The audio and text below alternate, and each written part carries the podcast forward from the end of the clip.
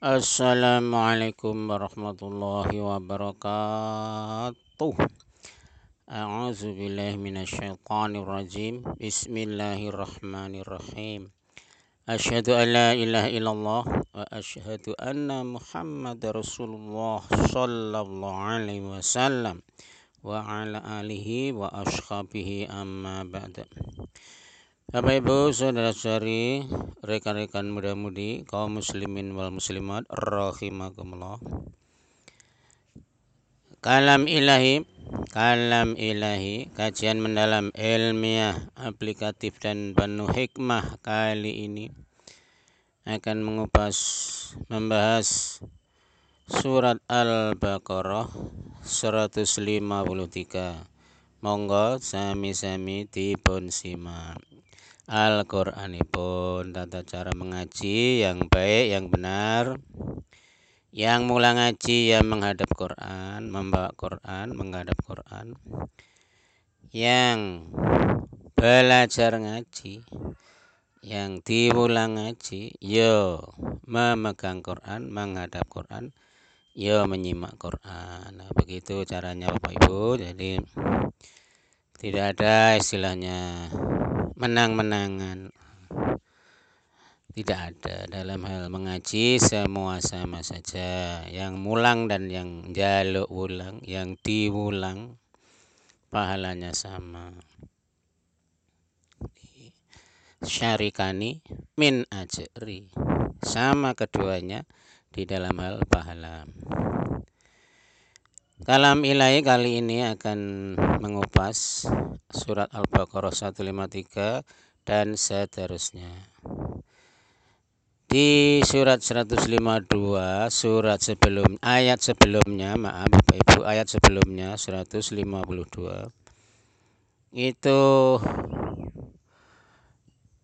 Allah memerintahkan a'udzubillahi minasyaitonirrajim, bismillahirrahmanirrahim. Fadhkuruni adhkurukum washkuruli wala takfurun. Fadhkuru, monggo ing elinga sira kabeh, ingatlah kamu selani maring ingsun. Adhkurukum, monggo bakal eling ingsun, kum ing sira kabeh. Lamun ta kita eling dumateng Allah, memperbanyak ingat pada Allah, Allah akan memperbanyak ingat kepada kita. Fadhkuruni, monggo elinga sira kabeh ni ing ingsun, ingsun Allah. Kalau demikian, adhkurukum, monggo bakal eling ingsun, kum ing sira kabeh. Allah begitu, Allah itu begitu baiknya dengan kita, begitu baiknya dengan hambanya. Waskuru lan syukuro sira kabeh limaring ingsun, ingsun Allah. Wala takfurun, lan ojo ngufuri sira kabeh, ojo kufur sira kabeh. Sira kabeh dadi wong kang kufur, dadi wong kang syukur, syukur nikmat Allah, syukur hidayah Allah, syukur pada rezeki yang diberikan oleh Allah. Wala takfurun, ojo dadi wong kang kufur, ngufuri Allah, ngufuri nikmatnya Allah. Jangan sampai. Ini ayat 152. Sekarang 153 Bapak Ibu. Ya ayyuhalladzina amanu, a'udzubillahi minasyaitonirrajim, bismillahirrahmanirrahim. Ya ayyuhalladzina amanu, wahai wong-wong kang padha iman. Ista'inu, jalu sira kabeh. Maksudnya njaluk maring Allah, maksudnya bisobri kalawan sobar, maksudnya ya disertai dengan kesobaran, wassalah dan sholat.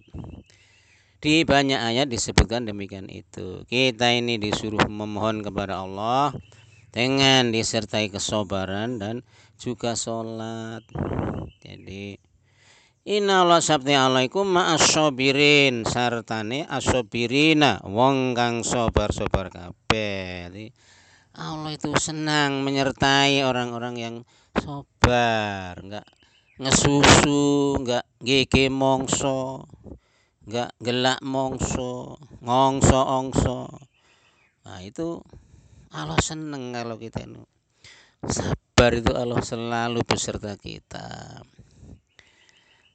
Nah, itu Bapak Ibu ayat 153. Wahai orang-orang iman, istainu jalo sira kabeh, maksudnya istainu billah, jalo maring Allah, bisa beri kalian sabar waslah dan sholat.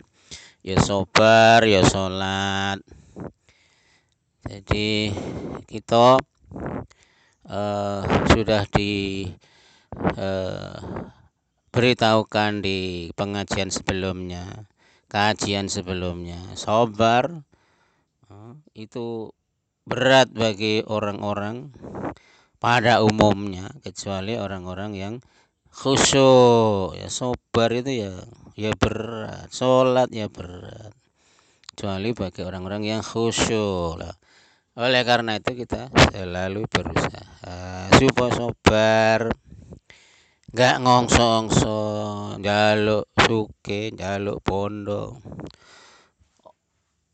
ora kesusu, ojo ngeki mongso, ojo ngelak mongso. Nah, itu sabar. Jadi ya Allah mengabulkan doa-doa kita, permohonan kita itu sudah dengan perhitungan, bukan kemarin sudah kita singgung, selalu kita ingatkan bahwa baik itu ya menurut Allah, bukan baik menurut kita. Kalau baik menurut kita itu kadang-kadang ya sering-sering tidak baik menurut Allah. Lah itulah makanya kita sabar, terus disertai dengan sholat wajib, sholat sunnah. Nah, aqimu sholat, tegakkanlah sholat. Maksudnya yo laksanakno sholat, yo benerno sholatmu, yo penuhi syarat rukunnya, yo khusyuklah dalam sholat. Nah itu benerno sholat. Nabi berdawuh, "Shallu kama raaitumuni usolli." Shallu, sholatlah sira kabeh kama sebagaimana kaya dene roa itu melihat engkau, roa itu melihat engkau padaku, kaya dene sira ningali ingsun Nabi, usolli, sholat ingsun, aku sholat, Nabi sholat. Jadi sholato sira kabeh kaya sira weruh aku sholat. Maksudnya sholato sira kabeh persis kaya sholatku Nabi. Nah itu namanya shollu kama raaitumuni usolli. Artinya itu seperti itu, sholatlah kamu sebagaimana engkau melihat aku sholat. Nah, maksudnya sholatlah kamu sebagaimana sholatku. Nah, begitu Bapak Ibu saudara-saudari kaum muda-mudi rahimakumullah. Salat itu ibadah yang paling berat. Salat ibadah paling berat piye lek Sri? Ya karena namanya salat lima waktu itu kan mengerjakannya terus seumur hidup. Enggak boleh berhenti, enggak boleh leren, enggak boleh istirahat. Terus lima waktu dikerjakan sampai seumur hidup. Wah, kalau haji umroh kan ya seumur hidup sekali. Nah, kalau sholat lima waktu itu Masya Allah, itu ibadah yang paling berat. Apalagi sholat subuh, betapa beratnya. Nah, tapi karena kita tahu pahalanya ya, seberat apapun kita lakukan, kita laksanakan, kita datangi ke musola, ke masjid-masjid. Allahu Akbar, as-salatu khairum minan naum. Datangi. Salat itu lebih baik daripada tidur. As-salatu khairum minan naum. Sampai Nabi berdawuh, seandainya orang itu tahu pahalanya sholat subuh berjamaah di masjid, maka orang itu akan datang ke masjid walaupun dengan cara ngesot. Ngesot itu berjalan dengan pantat dan tangan, itu namanya ngesot. Seandainya orang itu tahu besarnya pahalanya sholat subuh, niscaya orang itu akan berbondong-bondong berangkat ke masjid walaupun dengan cara ngesot. Ngesot itu berjalan dengan pantat dan kaki. Lah, oleh karena itu, kita yang diberi organ tubuh, anggota tubuh yang sempurna seperti ini, mestinya lebih daripada itu, lebih dari itu. Wah, itu sholat Bapak Ibu. Kemudian sobar, ya, kita ini sudah dikaji sebelumnya. Tidak ada pemberian dari Allah yang paling besar, yang lebih besar, kecuali orang itu, hamba itu diberi sabar. Sabar, tapi orang udah sabar itu kan ya bagaimana? Baik, fasobrun jamil, innallaha ma'asyabirin. Sabar itu bagus. Fasobrun jamil, innallaha ma'asyabirin. Temani Allah sartani wong kang padha sabar. 154 Bapak Ibu. Wala taqulu lima yuqtalu fi sabilillahi amwat. Wala, dan janganlah taqulu, ngucap kamu sekalian, janganlah kamu mengatakan liman maring orang, terhadap orang yuqtalu kang mati, yang terbunuh, fi sabilillah dalam sabilillah, iku amwat, amwatun, mati. Oh, jangan. Jadi janganlah kamu mengatakan bahwa orang yang mati dalam sabilillah, jihad fi sabilillah itu mati. Oh, tidak. Bal ahyaun, bahkan tetapi ahyaun, hidup. Nah, hidup. Jadi orang yang perang jihad fisabilillah itu tidak mati, tapi hidup dia, langsung diangkat oleh Allah. Walakin tetapi ini layas uruna, tidak podo, layas urun, tidak merasa mereka. Orang-orang pada tidak merasakan itu, tidak mengetahui bahwa orang yang mati dalam fisabilillah, jihad fisabilillah itu diangkat oleh Allah, tetap hidup, tidak mati, dan dijamin dengan surganya Allah. Nah, kita sekarang berjihad dengan cara-cara yang sesuai dengan zamannya. Jadi setiap zaman itu membawa caranya sendiri-sendiri. Cara berjihad kita di zaman sekarang berbeda dengan zaman dulu. Setelah perjanjian Hudaybiyah tidak ada perang lagi, kecuali orang Islam itu diserang, diperangi. Kalau tidak, ya nggak ada perang lagi. Nah, itu meninggal dalam fisabilillah, namanya jihad, diangkat oleh Allah, tidak mati. Bahkan orang yang meninggal dalam kondisi wajar pun ya mati itu hanya sebentar, namanya dzaiqatul maut, mencicipi mati. Jadi hanya melewati mati, habis itu hidup lagi. Setelah di alam kubur, ya, dihidupkan, rohnya dihidupkan oleh Allah kembali, harus menghadapi berbagai macam proses di dalam alam kubur dan seterusnya. Ayat 155 Bapak Ibu, 150. Wala nabluwannakum bisyai'in minal khaufi wal ju' wal-ju'i wa naqshim minal amwali wal anfusi was-sama' minal anfusi was-samarat wa basyiri sabirin. Nah, ini Bapak Ibu yang dalil, yang ayat yang relevan dengan kondisi sekarang ya seperti ini. Wala nabluwannakum, niscaya akan mencoba sungguh, menguji sungguh ingsun Allah, kum ing sira kabeh. Ingsun Allah akan sungguh-sungguh mencoba, menguji kamu sekalian. Bisain, kelawan sesuatu, ya sesuatu apa saja, minal khaufi, dari rasa takut, Ya kita orang iman ya pasti diuji, dicoba oleh Allah dari rasa takut, wal ju'i dan rasa lapar, wana kesim dan kekurangan, minal amwali dari bondo harta, kekurangan harta, kekurangan bondo, wal angpusilan diri, kekurangan diri, maksud iki yo badannya itu yo enggak sempurna, enggak lengkap, enggak sehat, namanya kekurangan diri, sakit-sakitan.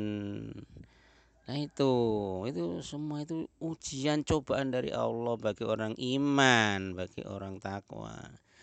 Wasamarot lan buah-buahan, yo kekurangan buah-buahan, hasil bumi, wawongan, tanam-tanaman, hasilnya enggak maksimal, enggak panen. Nah, mau panen padinya roboh, enggak bisa dipanen. Mau panen banjir, enggak jadi panen. Nah, selalu orang iman itu kan dicoba oleh Allah. Walana ba'luwannakum, nonnya ini ditasdid, berarti menyungguhkan, menyangatkan. Jadi niscaya akan mencoba sungguh aku, niscaya sungguh akan mencoba aku Allahkum ing sira kabeh, bisaen kelawan sesuatu, minal khaufi dari rasa takut, wal ju'ilan kelaparan, wana kesim minam amwal, wana kesim minal amwal, kekurangan harta, wal angkusi diri, enggak sehat, sakit-sakitan, kena virus. Wasamarat lan buah-buahan, hasil-hasil pertanian kurang, enggak panen, enggak berhasil, rugi. Terus orang iman begitu. Tapi wabasyiri syabirin, wabasyiri berilah kabar gembira, asobirina wong-wong kang podo sobar, balik sobar malih. Jadi walaupun wis kono wis panen, enggak panen ya, kerja berhasil belum berhasil, kerja hasilnya sedikit banyak, tunjangan turun nggak turun, tunjangan cair nggak cair, tetep wabasyiri sobirin, wahai Muhammad berilah kabar gembira orang-orang yang sobar,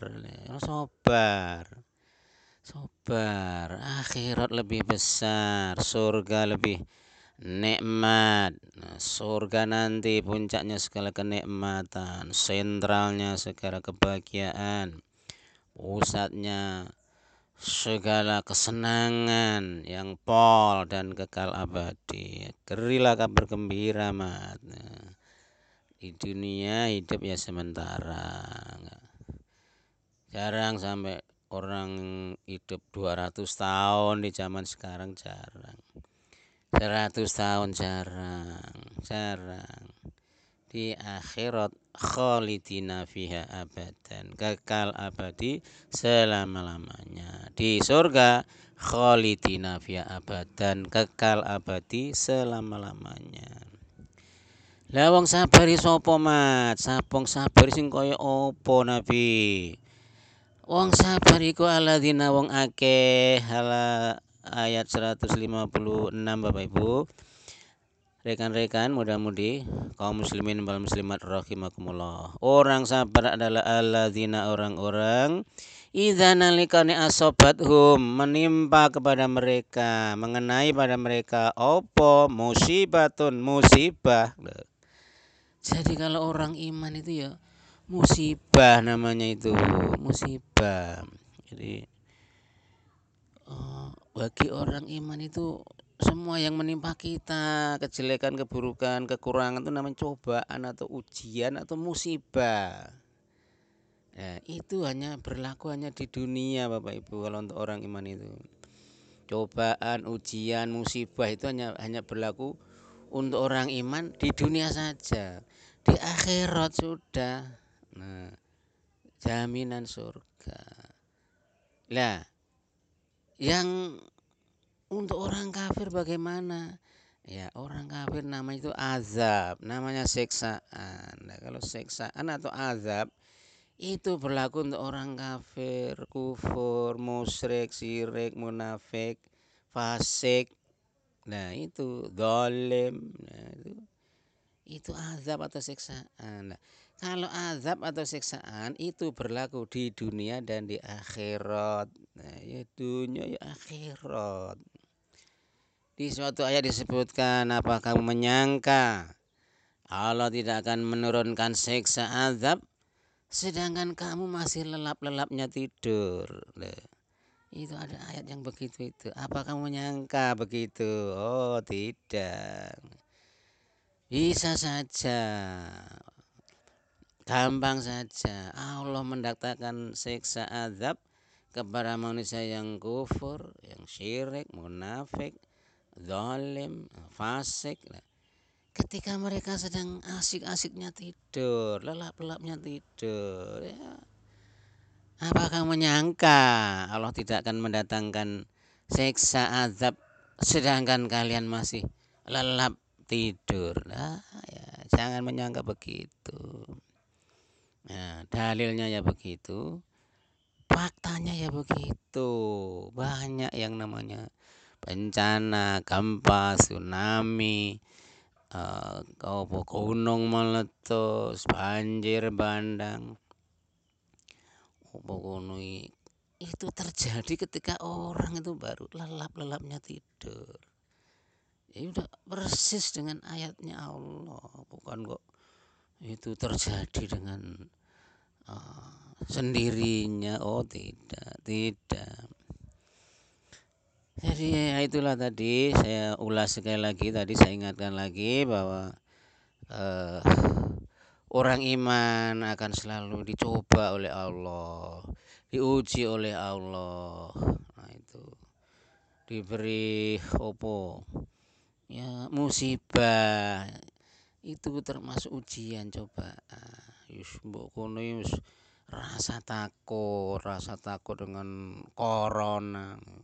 Di Arab nggak ada corona, ada corona. Nah, jadi ya rasa lapar, larang pangan, larang sandang, paceklik. Nah, ya zaman Nabi ada, sering kekurangan harta, kekurangan diri, anggota badan nggak sempurna, badan nggak sehat, kurang buah-buahan, buah-buahan hasil pertanian, nggak panen, mau dipanen padinya roboh, terendam air.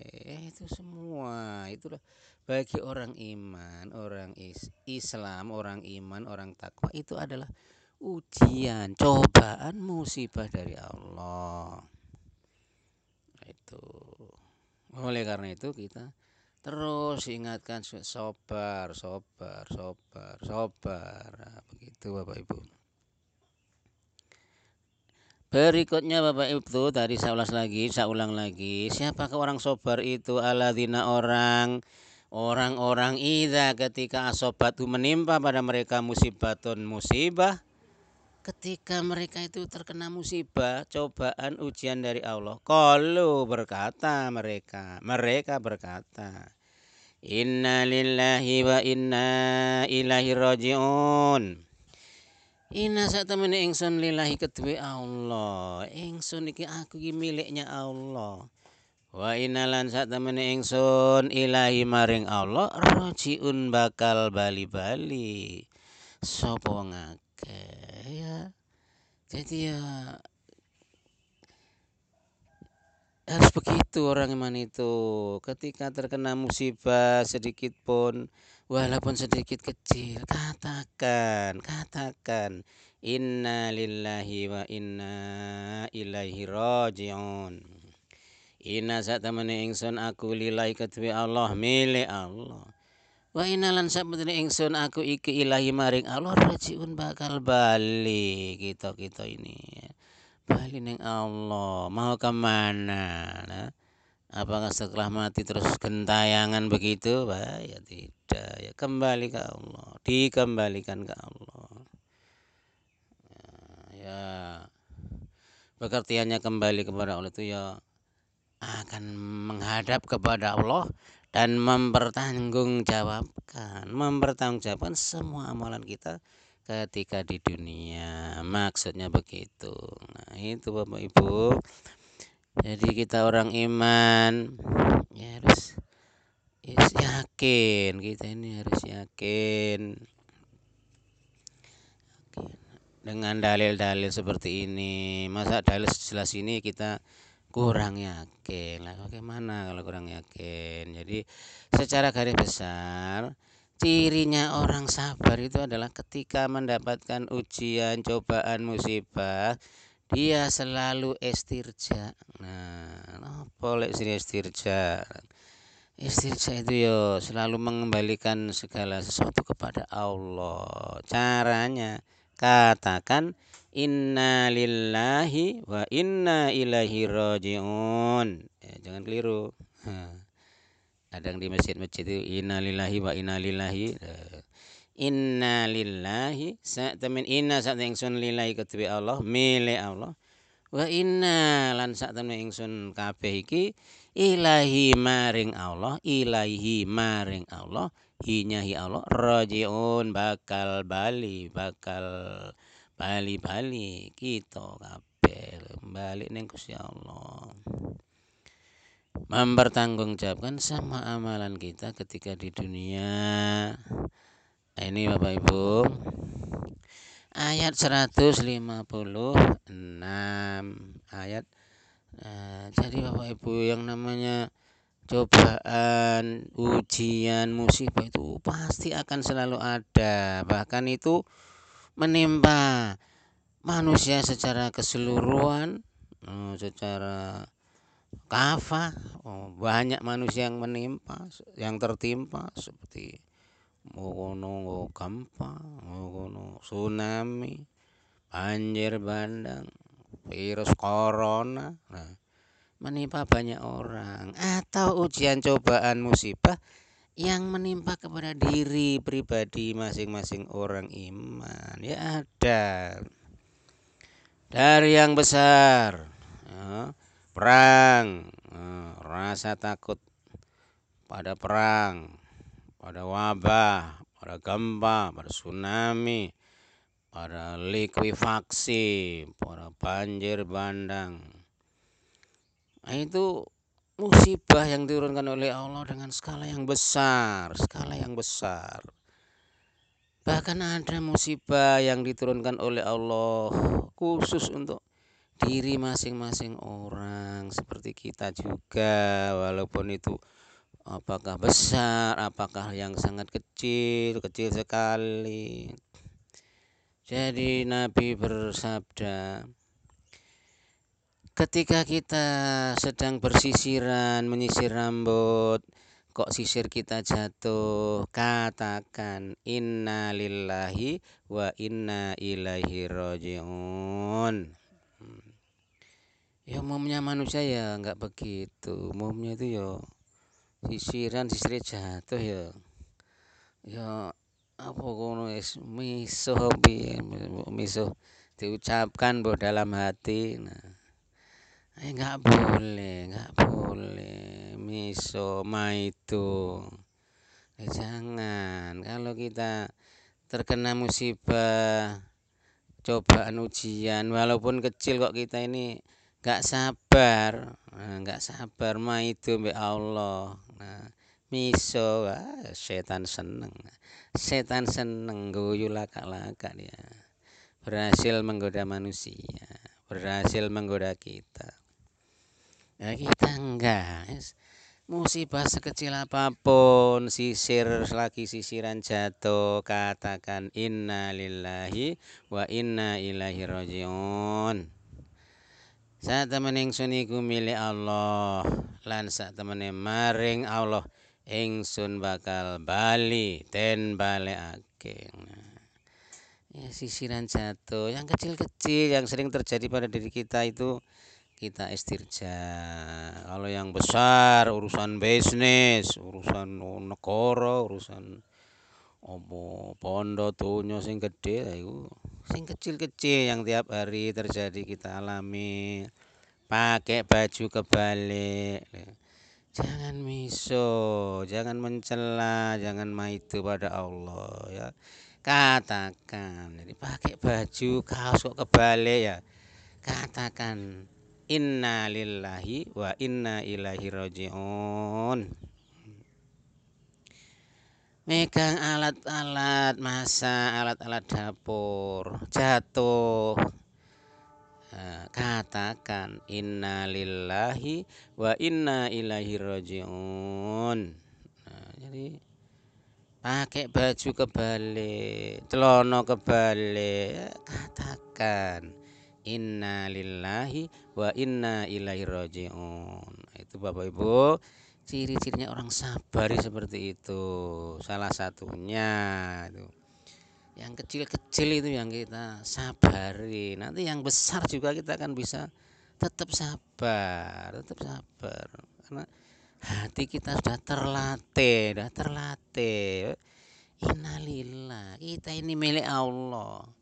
Wa inna ilaihi raji'un. Lan maring Allah kita ini akan dikembalikan. Mau kemana lagi? Enggak ke Allah. Mau gentayangan lah. Nggak ada gentayangan itu, harus kembali ke Allah. Kembali ke Allah, mempertanggungjawabkan amalan kita di dunia, kemudian diputusi oleh Allah. Ma min akhatin illa walahu mangzilani, mangzilun fil jannah wa mangzilun fis sa'ir. Tidak ada bagi seseorang di akhirat sana kecuali baginya dua tempat. Mangzilani, dua tempat saja, nggak ada pilihan lain. Mangzilun fil jannah, sebagian orang akan bertempat di surga.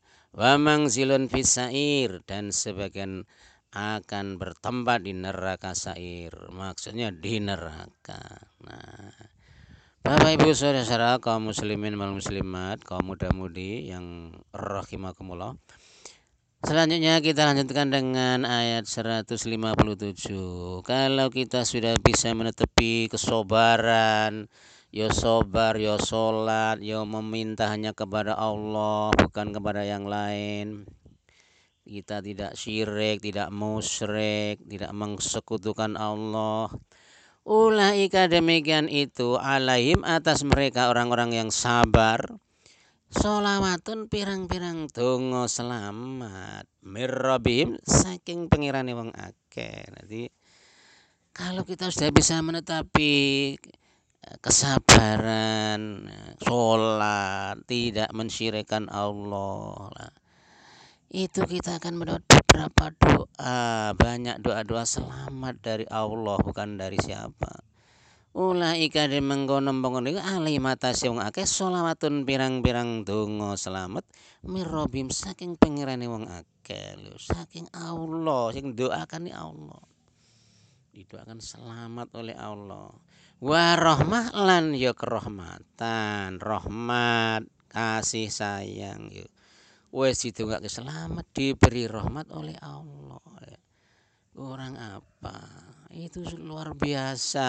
Jadi didoakan selamat ambek Allah, diberi rahmat oleh Allah, itu ya jangan dinilai dengan dunia.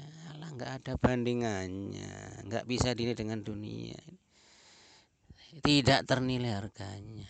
Nih, rahmatnya Allah. Ya, kita selalu ingatkan dengan kisah ceritanya orang-orang yang ngeyel kepada Allah. Orang iman ya kadang yang ngeyel juga. Orang iman, orang ahli ngamal ya kadang yang ngeyel juga. Ya Allah, masukkanlah aku ke surgamu sebab amalanku ya Allah.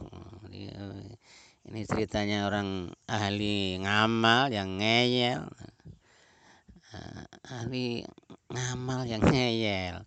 Ya Allah, masukkanlah aku ke dalam surgamu karena amalanku ya Allah. Allah ya menjawab, oh ngene le, ora iso. Kamu akan saya masukkan dalam surgaku sebab rahmatku. Oh, waduh, kok begitu ya Allah? Bagaimana ini? Kan katanya orang itu dimasukkan surga karena pengamalannya. Ya iya le, memang begitu. Tapi kamu akan saya masukkan surga gitu karena rahmatku. Terus wah bagaimana ini? Ya Allah, masukkanlah aku dalam surgamu sebab pengamalanku yang banyak ini ya Allah. Oh tidak, kamu akan saya masukkan surgaku karena rahmatku. Wah, ngeyel iki arek iki. Nah, kat malaikat. Nah, sekarang tunjukkan kepada dia amalan dia itu yang karung itu, timbang dengan rahmatku, timbanglah dengan rahmatku. Loh, nah ternyata amalan dia itu dibanding dengan rahmatnya Allah tidak ada apa-apanya, tidak ada apa-apanya. Makanya di samping kita ini banyak beramal kebaikan, beramal ibadah, tapi kita juga jangan lupa selalu berdoa, memohon ridhonya, rahmatnya Allah, ridho dan rahmatnya Allah. Itu amalan kita ini masih terlalu kecil kalau dibandingkan dengan surganya Allah itu. Jadi untuk mencapai surga itu masih terlalu kecil amalan kita itu. Lalu gimana Lek Sri, rugi kita? Oh bukan begitu. Jadi amalan kita ini akan menjadi cukup untuk syarat dimasukkan dalam surga itu karena diselondongi oleh rahmatnya Allah, diselondongi oleh rahmatnya Allah. Oh diselondongi, diselondongi ya diliputi, dibungkus oleh rahmatnya Allah. Itu baru kita akan dimasukkan dalam surganya Allah sebab rahmatnya Allah, ya sebab amalan kita dan rahmatnya Allah. Bapak Ibu saudara-saudari, mudah-mudahan kaum muslimin wal muslimat rahimakumullah, ayat itu diakhiri dengan wa ulaika, demikian itu orang yang sabar mendapat doa keselamatan dari Allah, diberi rahmat Allah. Ulaika demikian itu hum mereka yang sabar itu al-muhtaduna, wong kang oleh petunjuk sapa ngakeh, wong kang oleh pituduh sapa ngakeh, wong kang oleh pituduh, petunjuk, hidayah dari Allah. Itu Bapak Ibu ayat 157. Ingat, kita beramal, mempraktekkan amalan-amalan ibadah itu wajib. Tetapi jangan lupa amalan kita ini akan menjadi cukup, menjadi memenuhi syarat untuk dimasukkan dalam surga karena diliputi, dibungkus, diselondongi dengan rahmatnya Allah. Itu Bapak Ibu saudara-saudari kaum muslimin wal muslimat rahimakumullah, kajian kali ini kita akhiri di sini. Nah, kita akhiri di sini dulu. Nah, sebagai tambahan keterangan bahwa ujian, cobaan, musibah berupa apapun yang datang dari Allah itu tidak berjalan dengan sendirinya, tidak datang dengan sendirinya, tidak bergerak dengan sendirinya. Oh tidak, semua ujian, cobaan, musibah dari Allah itu semuanya di bawah kendali Allah, semua di bawah perintah Allah, semua di bawah kekuasaan Allah. Mana ada makhluk di dunia jalan sendiri, gerak sendiri, corona untal-untul sendiri ke sana kemari? Oh, tidak ada. Semua di bawah kendali Allah. Di ayat 11 surat At-Taghabun disebutkan, ma asoba mim musibatin illa biiznillah. Ma ora ana asoba menimpa, tidak akan menimpa mim musibatin dari suatu musibah tidak akan menimpa sebuah musibah itu illa kecuali biiznillah, kelawan izinnya Allah. Biiznillah, kelawan izin Allah. Ya, nggak ada corona kok undal-undul sendiri, keluyar-keluyur sendiri, nggak ada, tidak ada. Semua di bawah kendali Allah, semua di bawah perintah Allah, semua di bawah kuasa Allah. Loh, sampai kayak gitu jelasnya. Jadi, jangankan corona yang menghebohkan dunia, jangankan gempa, tsunami, likuifaksi, banjir bandang yang menghebohkan banyak manusia. Nabi bersabda, sehelai daun kering itu tidak akan jatuh kecuali setelah mendapat izin dari Allah. Loh, bayangkan Bapak Ibu, rekan-rekan muda-mudi, namanya daun kering jatuh kan sudah seharusnya, sewajarnya, sudah biasa. Oh tidak, tidak. Tidak ada sehelai daun kering pun yang jatuh ke bumi kecuali dengan seizin Allah. Nah, bayangkan Bapak Ibu, daun kering mau jatuh itu loh dengan seizin Allah dulu. Tanpa seizin Allah dia nggak akan jatuh walaupun kering. Bayangkan. Nah, itu hal sekecil itu Nabi sudah mensabdakan, tidak ada sehelai daun kering pun yang jatuh ke bumi kecuali dengan seizin Allah. Mau jatuh saja diizin Allah, itu daun kering padahal itu. Nah, itulah Bapak Ibu, pentingnya kita ini yakin. Kita yakin bahwa Allah lah yang Maha mengendalikan kita, mengendalikan bumi, mengendalikan langit, mengendalikan semua dunia, dunia fana, dunia akhirat. Allah yang mengendalikan, Allah yang memerintah, Allah yang mengatur, Allah yang menguasai. Itu pentingnya kita yakin di situ itu. Jadi kalau sudah yakin itu ya apa sulitnya kita menghadapi sesuatu? Bukan kita mati-matian melawan sesuatu itu, bukan, tetapi ya langsung aja doa kepada Allah, mohon pada Allah, minta pada Allah, mendekat pada Allah dengan keyakinan bahwa Allah pasti menolong, Allah pasti membantu, Allah pasti mengabulkan. Ya, tentu saja dengan tidak meninggalkan yang namanya usaha ikhtiar. Yo, pakai masker, yo, minum makan yang menyehatkan. Tetap tinggal di rumah, hati-hati keluar rumah, itu hanya bagian dari usaha manusia. Tapi apapun itu, Allah lah yang maha kuasa, maha mengendalikan, maha mengatur segalanya. Bumi ini, langit, dunia, akhirat. Itulah Bapak Ibu, akhir daripada pertemuan kalam ilahi kita kali ini. Jangan lupa ikuti kalam ilahi episode-episode berikutnya.